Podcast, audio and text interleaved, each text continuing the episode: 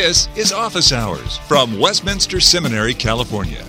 Call the show now at seven six zero, four eight zero, eight four seven seven. Email us at officehours at w s cal dot e d u. Now, Scott Clark.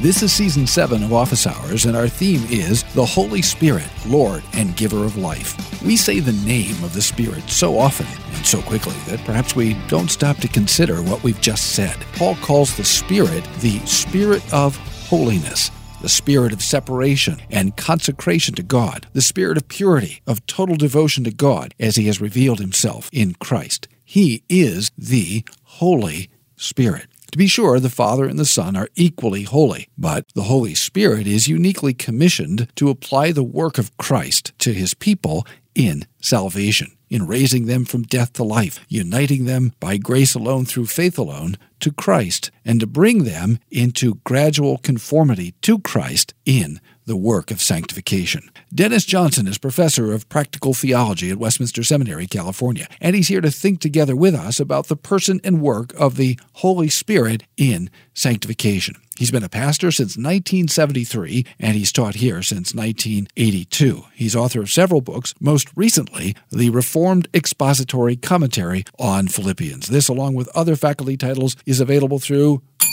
the bookstore at Westminster Seminary, California, w s cal dot e d u slash bookstore. Hi, Dennis, and welcome back to Office Hours. Thank you very much, Scott. In this season of Office Hours, of course, as we said in the introduction, we're talking about the Holy Spirit, the person and work of the Holy Spirit. And some years back, you wrote an essay entitled How My Mind Has Changed on Infant Baptism that many people have found helpful. How has your mind changed on the role of the person and work of the Holy Spirit in the doctrine of sanctification? I think I've become more aware of the Holy Spirit's personal presence and power as crucial to our struggles against sin and our struggle to pursue holiness. I think as a young Christian, I assumed that God had shown me wonderful grace in justification and giving me faith first in regeneration and then declaring me righteous and forgiven because of what Jesus had done. And then I tended to feel that from that point on, the baton was in my hand and I needed to resist sin and pursue purity through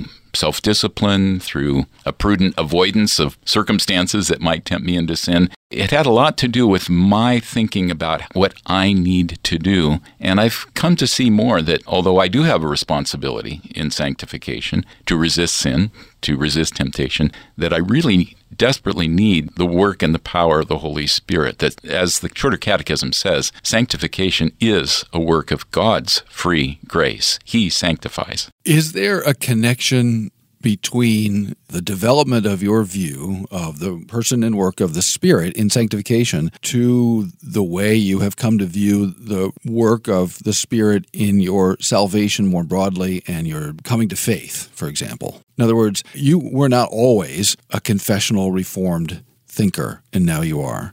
So I'm wondering if, as you came to see the role of the Spirit in the doctrine of salvation, particularly in uh, regeneration, if that hasn't also had a big influence in the way you see the work of the Spirit in sanctification. Oh, it definitely has, although I have to confess it took me longer to see how utterly dependent upon the Holy Spirit I am in sanctification. The biblical texts that were presented to me showing me that it was not my decision to accept Jesus, but it was really God's work giving me a new heart, giving me eyes to see the glory of Christ, drawing me and uh, securing me in my salvation. Those I could see, and those I began to see as wonderfully good news, which they are. It took me longer, I think, to realize in a deep way how much I depend on the Holy Spirit for my daily walk of putting away sin and pursuing conformity to Christ, which is all the work that only He can do, really, in me. Why do you think that it was easier to see the work of the Spirit in bringing you to faith than it was to see the work of the Spirit in conforming you to Christ? I'm not one hundred percent sure. I think it may be just that I still had, we still have at times, reflex reaction to think that if there's any responsibility on me, it's almost all the responsibility on me. And sanctification does involve my resisting temptation, pursuing holiness. Hebrews says that's a crucial thing. And so I'm not altogether passive. As I came to see, I really was passive, and the Holy Spirit gave me life from the dead. I didn't cooperate with the Holy Spirit in any sense then. In sanctification, I need to absolutely depend on the Spirit's work, but in dependence on the Spirit's work, then in the power of the new life that He's given me and my union with Christ, I need to not submit myself again to influence of sin and disobedience, but rather to live in the freedom that is mine now as a risen member of the body of Christ. Do you think it's also possible that when one is making the transition from general evangelicalism into Reformed theology and piety and practice, that the flashpoint initially is, or the tension point is, the question of how we come to faith?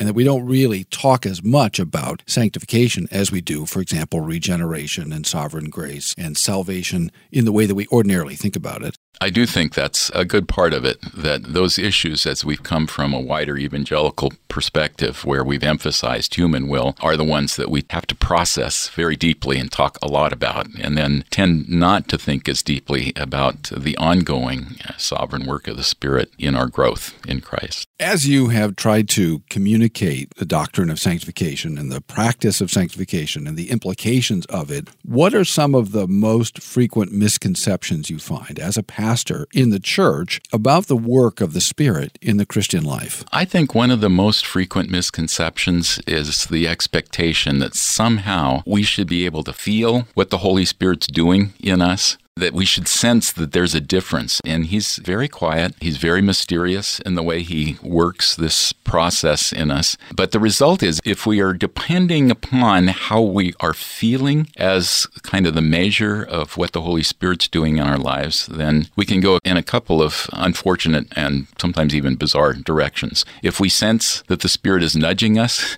in a particular way, we may forget that the Holy Spirit is always working through the Word. And it's the Scriptures that the Holy Spirit uses to guide us and lead us as to what is obedient and pleasing to the Father. We don't have to rely on little nudges and feelings. And by the same token, I actually know of people who have said, well, you know, when the Holy Spirit wants me to deal with this particular sin or that particular sin in my life, He's going to make it really unpalatable to me to do that sin. And because I still feel the appeal of that sin, then that's not on the Holy Spirit's agenda right now. uh, no, seriously, and seriously. That, and, and there's a certain ingenuousness to that way of putting it. It lets me off the hook. Exactly. And it sounds, at least for a moment, until we reflect on it, like a pious thing to say. And yet, what's the fatal error in that way of thinking and speaking? Well, again, it separates the work of the Spirit from His Word. That's one of the fatal errors, at least. That would be huge, right? I mean, that's it, huge. If someone says to me, well, the Spirit really hasn't laid it on my heart to you know, to think a certain way, or to, He hasn't made this so unpalatable, as you said. It's really saying it doesn't matter what Scripture says, which is the product of the Holy Spirit working through, you know, the, the prophets and the apostles. It matters mostly my subjective experience of, or apprehension of, or perception of extra-biblical witness of the Spirit within me. So it's a kind of radical subjectivism, it seems. Well, it is. In effect, although those that I've heard say something like this would not say they're getting new special revelation, but in effect, it is kind of saying my experience has conveyed to me a revelation of the mind of the Spirit that trumps what the Holy Spirit has Himself said in the written Word of Scripture. And so that's crucial. And then I think part of it is too, and I know I've talked with people a long time about this, and you feel with people who are really struggling with an area of temptation and often sense they're being defeated in that. The, the feeling that if the Holy Spirit's power indwelling me should make the struggle against sin easier. Why is it such a struggle if the sovereign Spirit of God is at work, and if He is stronger than sin and stronger than the allure of temptations? If, as Paul says in Romans six, I really have died with Christ and been raised with Christ. As he says in Second Corinthians, I'm a new creature in Christ. But Paul also says in Galatians five that the Spirit is in constant struggle, wrestling with the flesh. He will prevail, but there's still that struggle. And I think that's part of what frustrates, I think, struggling Christians. The thought of a second blessing that would bring us into a kind of a perfectionism, a kind of a freedom from known sin, is so incredibly appealing when we're struggling. And yet the New Testament says, because the Spirit is indwelling you and at work and warring against that legacy of the old nature who has been defeated but is not completely gone, because the Spirit is with you, expect struggle. You're listening to Office Hours from Westminster Seminary, California. So really, you've raised two questions. One, what is the measuring stick by which we evaluate our progress in the Christian life? And then two, what is the expectation we are to have? And you've raised the question of perfectionism. So let's clarify that a little bit. So if the measuring stick, the canon, the rule, is not my perception of what the Spirit is, you know, witnessing to me, ultimately it's the objective revelation of God's Word, to which the Spirit does give witness. Certainly, neither of us, I think, is denying that. How do we communicate to people, and what can you say as a pastor to persuade people to use the Scriptures as the measuring stick, not only for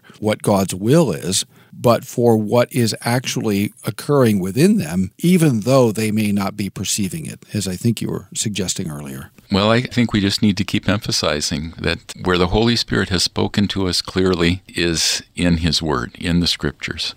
And the Scriptures make it so clear that His agenda is to conform us more and more to the image of Christ, that He might be the firstborn among many brothers. That whole section in Romans eight is a beautiful, beautiful section about how we have the first fruits of the Spirit, and yet we still groan. We're not there yet. But His agenda to do all things for good to those who are called according to God's purpose, to make us like Christ, that's clear. And then when we ask, well, what does it mean to be made like Christ progressively, not thoroughly or completely ever in this life? Clearly, the New Testament and the Old, the law, now for us as believers, it's not our prosecuting attorney any longer. It's our Father's voice and saying, this is what it looks like. In now the third use, as we sometimes call it, of the law, the law's guidance to us. How do we express our love for the Father? How do we express our love for others whom He calls us to love? It's becoming like Jesus by the power of the Spirit in specific acts and attitudes of obedience and,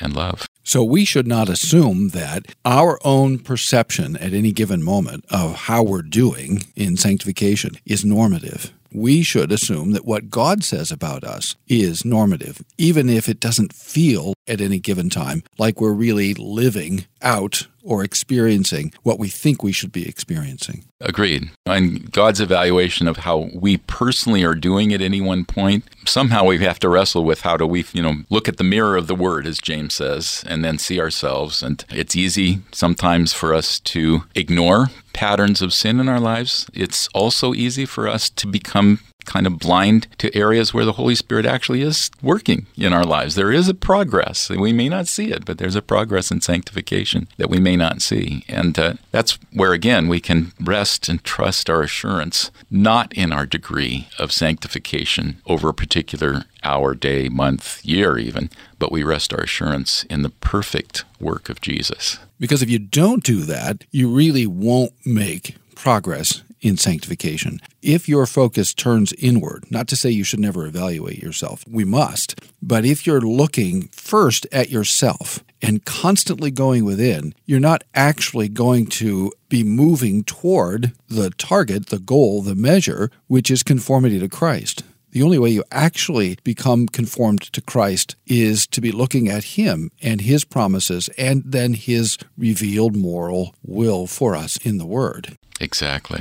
I think the Belgic Confession is so right on in its chapter on sanctification, where it talks about, apart from saving faith, which is trusting Christ and His perfect righteousness and His forgiving blood, apart from that, all that we might do in the pursuit of good works or pursuit of transformed attitudes ultimately are an expression of self-love rather than love for God. It's only when the issue of our standing before God, our place in His heart, is absolutely secured by what Jesus has done, we have real assurance. Then we can begin to grow in godliness for love of God rather than for love of ourselves or fear of His judgment. The same power that brought you, Dennis Johnson, from death to life is the same power that raised Jesus from the dead, is the same power that's operating in you now, putting to death the old man and making alive the new. Exactly. You know, I was thinking, knowing we were going to talk about this, that I think early on I thought a lot about acts, deeds that I needed to do.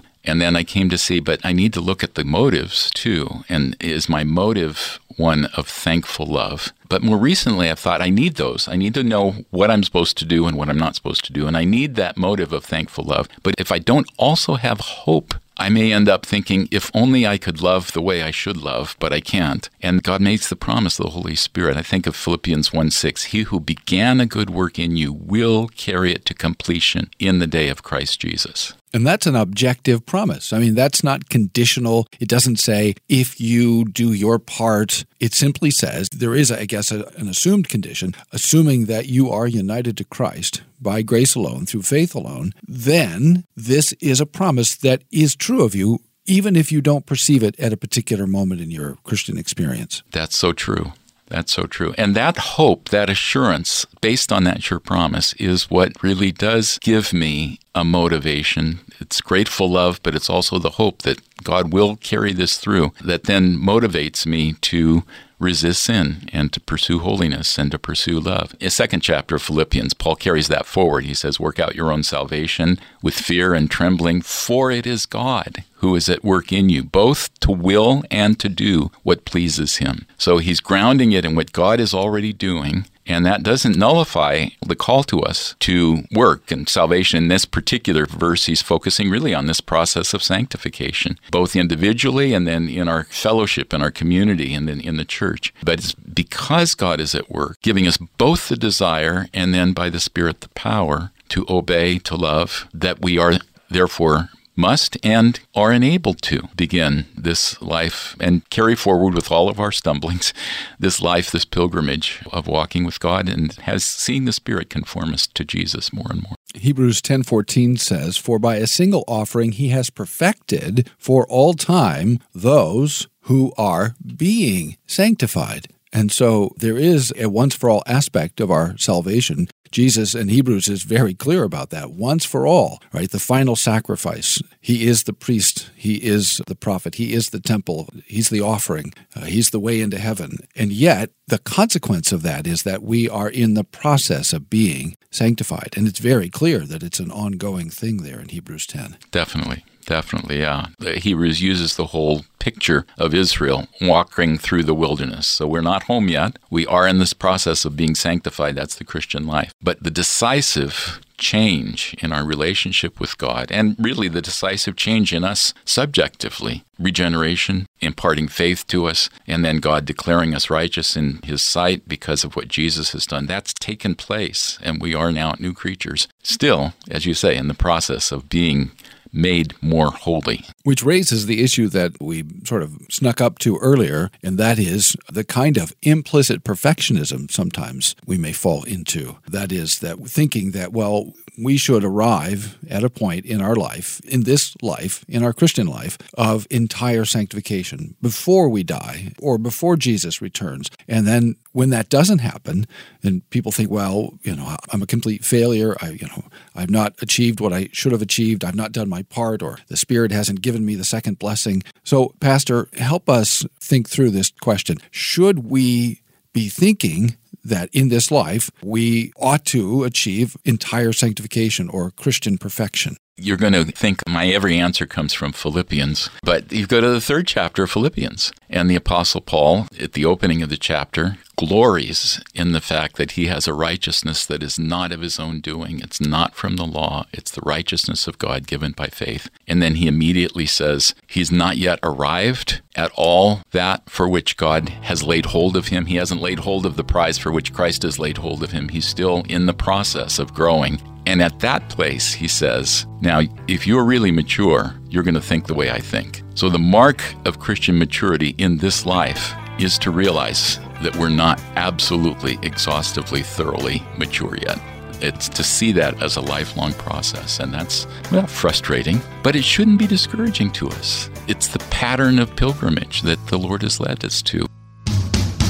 I never dreamed that there would ever be a crisis on the doctrine of justification among evangelicals, since that's what's defined our faith historically. All evangelicals have embraced, historically, the doctrine of justification by faith alone, until now. R C. Sproul for Westminster Seminary, California. This is the first time in history that I know of professing evangelicals have negotiated that doctrine by entering into unholy alliances with people who categorically reject it. But that's one of the things I love about Westminster Seminary. This is one of the few seminaries in this country that is acutely conscious of this crisis and is zealous to maintain the central importance and essential truth of justification by faith alone. People are always asking me where to go. My favorite seminary in the United States, in the whole United States, is Westminster.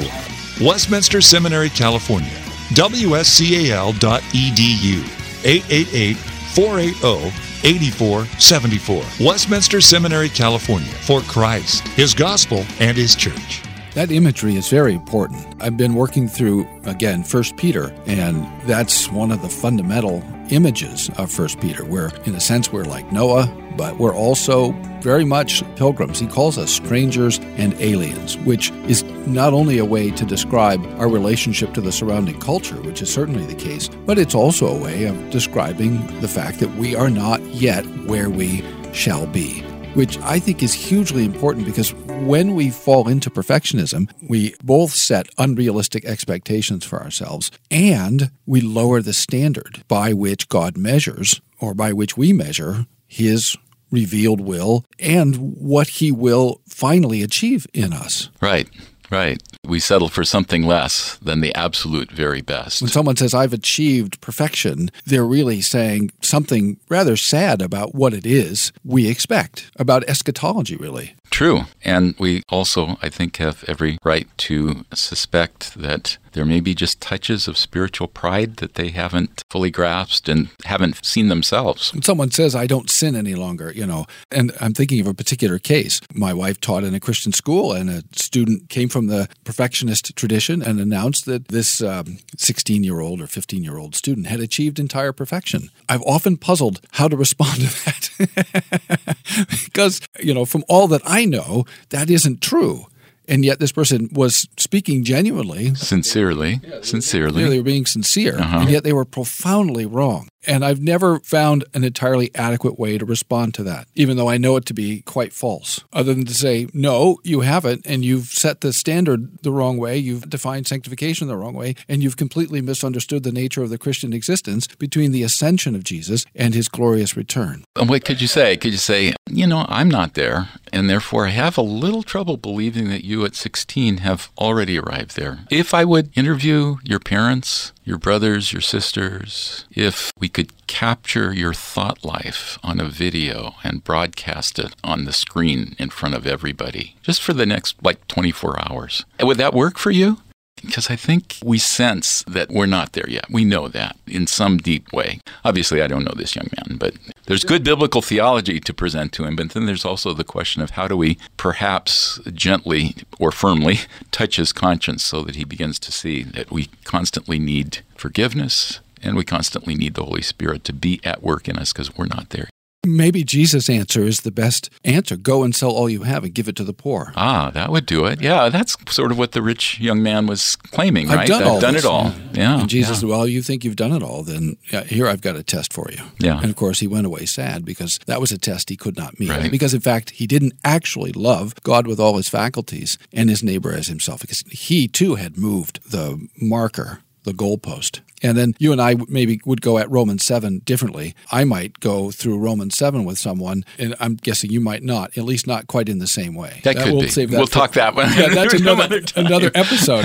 Um, all right. But we would use Galatians five very much the same way. Right? Yeah, exactly. The Spirit warring against the flesh, and that's an ongoing experience. And again, Paul's example in Philippians three. Here's an apostle saying, I am not yet where I want to be in terms of my struggle against sin and my pursuit of holiness. I've not yet arrived. And if you're mature, you're going to think this way too, because we're going to know ourselves clearly enough in the light of the Word to know that we have much growth that we still need to take and need to have the Spirit work in us. And Luke is very realistic in his portrayal of the apostles, the disciples, the apostles. And Peter, it seems to me, is a particularly outstanding example. Luke is just not ruthless, but brutally honest about who Peter is and what he was, both before Pentecost and even after Pentecost. Yes. Yeah. And, and that you'd think if anybody was subject to immediate and total sanctification, it would be those upon whom the Holy Spirit rested in the form of fire. And yet, clearly, Peter did not achieve entire sanctification. And assuming, as I do, that First and Second Peter, written near the end of his life, sixty-four, sixty-five, sixty-six, those epistles seem to witness to the consciousness of a fellow who had not even yet, at that late date, arrived at full sanctification. Mm-hmm.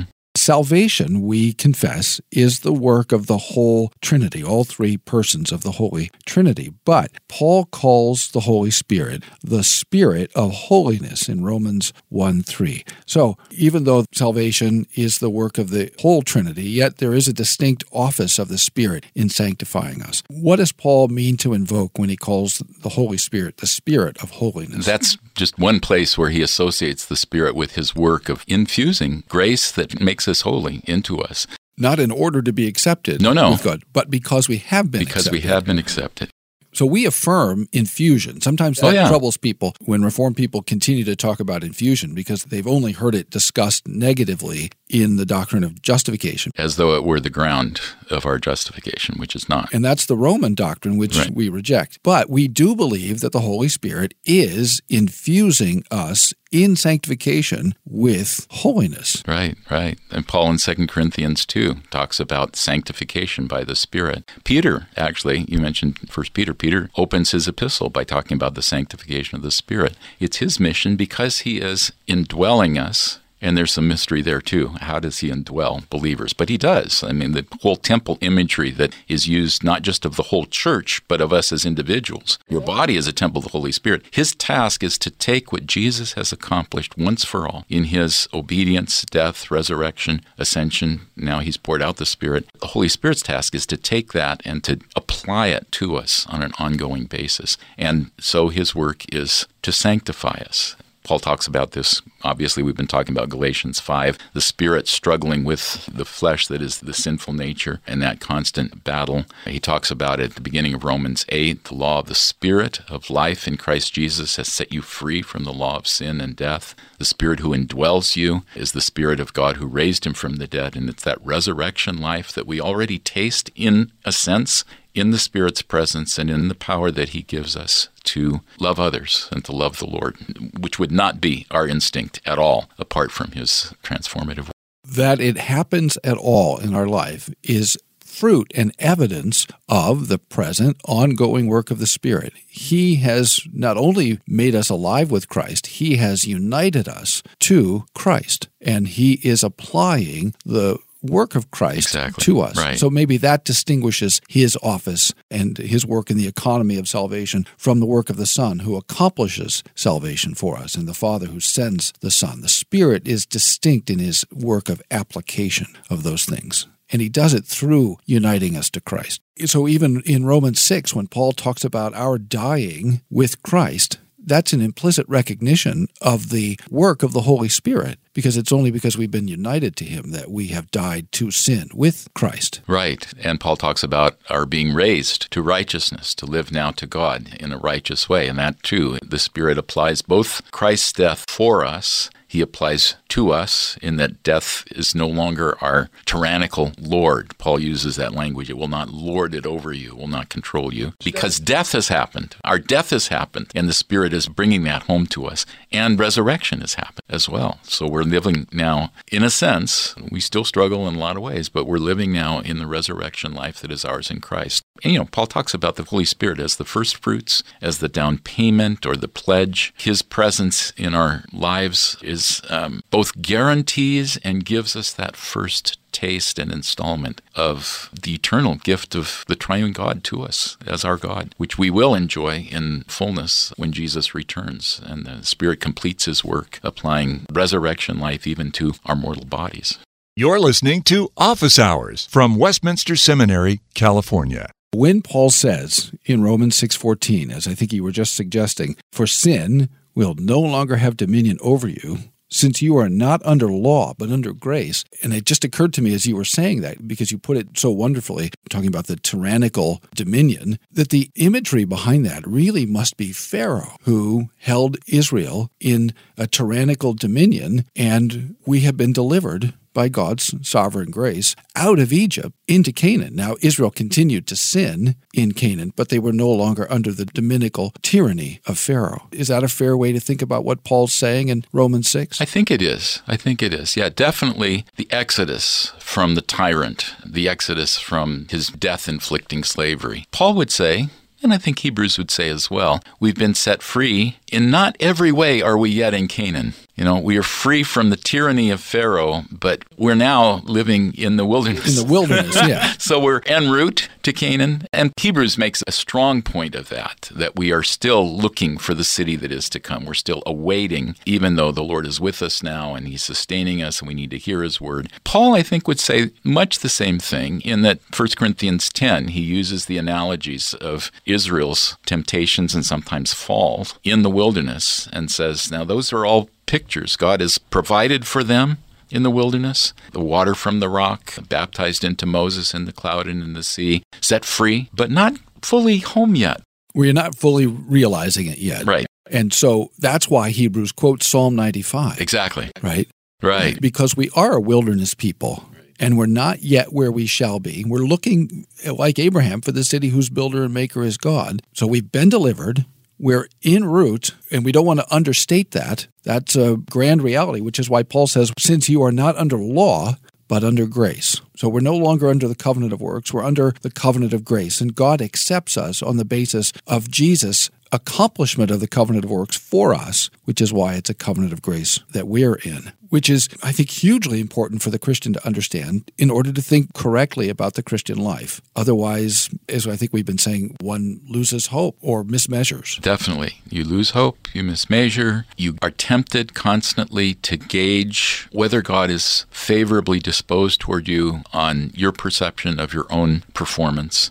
And you put yourself back under a covenant of works. Essentially, you do, yeah. Which is a tragedy and a mistake, and it won't help one's sanctification. One of the ways that we like to talk about sanctification and the role of the Spirit is through the preaching of the gospel. What is it that the Spirit does, particularly through the preaching of, well, we could say the law, too. What does the Spirit do through the preaching of the law, and what does he do through the preaching of the gospel? And here I'm thinking about the official ecclesiastical proclamation of the law and the gospel through the minister in a gathered Lord's Day worship service. Well, I think going back to kind of the beginning of our conversation, the, the tendency that I've seen and maybe well experienced of gauging how the Spirit is speaking to us from how we feel inside. The, the beautiful thing, the wonderful thing, is that the Holy Spirit doesn't lock us up to our feelings. Instead, from outside, from Christ's commissioned messengers, he speaks his word that, to be sure, diagnoses our sin. Still, as believers, he shows us that mirror that James uses. The law is a law of freedom for us, but it does expose where we need freedom still from the legacy of our sinful desires. But then he turns through that word that comes to us from outside, he turns our attention to Christ and shows us what Christ has done for us, and assures us that Christ, who has obeyed for us and suffered for us and risen for us and given his Holy Spirit to lay hold of us, will not let us go. And so occasionally I've talked to church members who have missed several weeks and they thought, I just can't go to worship. I'm not sanctified I'm, enough. I'm not sanctified enough, or I'm struggling with this, or I'm struggling with that. And I've always said, gently but as strongly as I can, oh, you need to be with God's people. You need to hear the word preached. You need to hear the gospel pour over you again from outside. If you are not worthy to be in worship, that's exactly where you need to be. Absolutely. The gospel is for the unworthy. Exactly. Jesus did not come for the healthy. He came for the sick. He said that explicitly. And so when we absent ourselves from the public proclamation of the law and the gospel, we actually hurt our own sanctification. So we need to stop thinking that we need to clean ourselves up before we go and assemble with a bunch of sinners. Exactly right. Then we also like to connect, and I think properly, the work of the Spirit with what we call the means of grace beyond preaching of the gospel, and that would be prayer and, and the sacraments. Now, those are two different kinds of means, but how do we think about the work of the Spirit through prayer, which I think we've already touched on, and then particularly the sacraments of baptism and the Lord's Supper? Yeah, I think if we let Scripture control our thinking about the Spirit's work in sanctification and prayer, one of the things we're going to do is we're going to be going among other places, to the prayers that Paul embeds for the churches at the beginning of so many of his epistles, because he is praying for their sanctification. Philippians, my default these days, huh?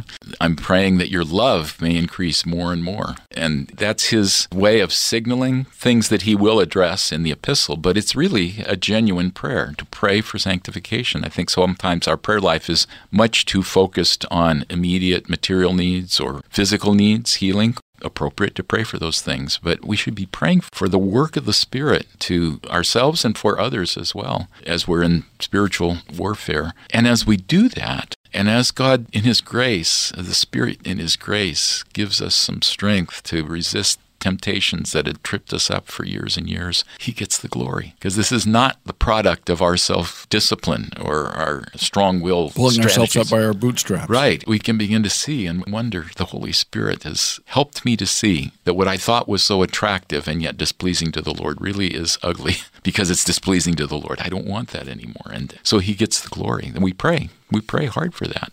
And we gather with the congregation to see the gospel made visible in baptism, whether new converts or the children of believers, initiated into the visible covenant community. And that water testifies that we have been washed clean.